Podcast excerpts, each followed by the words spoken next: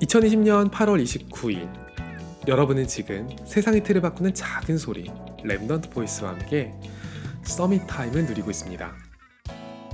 대학생 때 전도 축제를 한 적이 있었어요.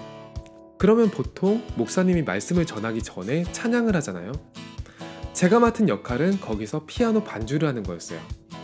공연장에 피아노가 따로 없어서 전자 피아노를 설치했죠. 그런데 일이 터진 거예요.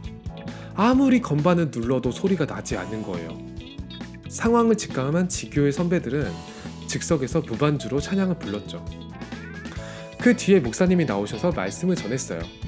이런 문제 또한 하나님께서 더 아름다운 찬양으로 바꾸신다고 하셨죠.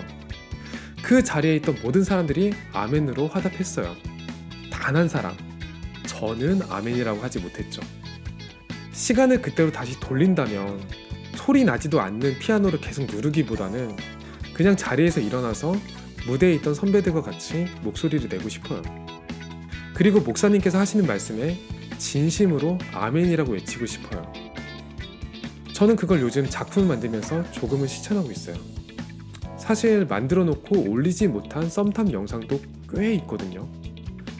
썸탐을 통해서 여러분을 만나기 전에는 항상 behind 썸탐에서 하나님을 만나고 있는 거예요. 열심히 노력한 걸 보여주고 싶은 건 너무 당연한 거지만 그게 드러나지 않아도 기쁠 수 있다면 그게 품격이겠죠. 저는 알았어요. 사람들이 작품을 통해서 받는 감동은 잠깐이에요. 진짜 응답은 그걸 만드는 제 태도를 통해서 따라오죠. 이번 세계 Remnant 대회 메시지를 들은 후에 저한테도 콘텐츠를 어떻게 만들면 좋을까 묻는 분들이 생겼어요. 저는 그 모든 분들에게 똑같은 답을 했어요. 포스트잇 한 장에 들어갈 만한 짧은 잡담을 쓰고 그걸 한번 읽어보라고요. 그게 어떤 콘텐츠로 발전할지는 그걸 실제로 해본 이후에 같이 한번 이야기해보자고 했어요.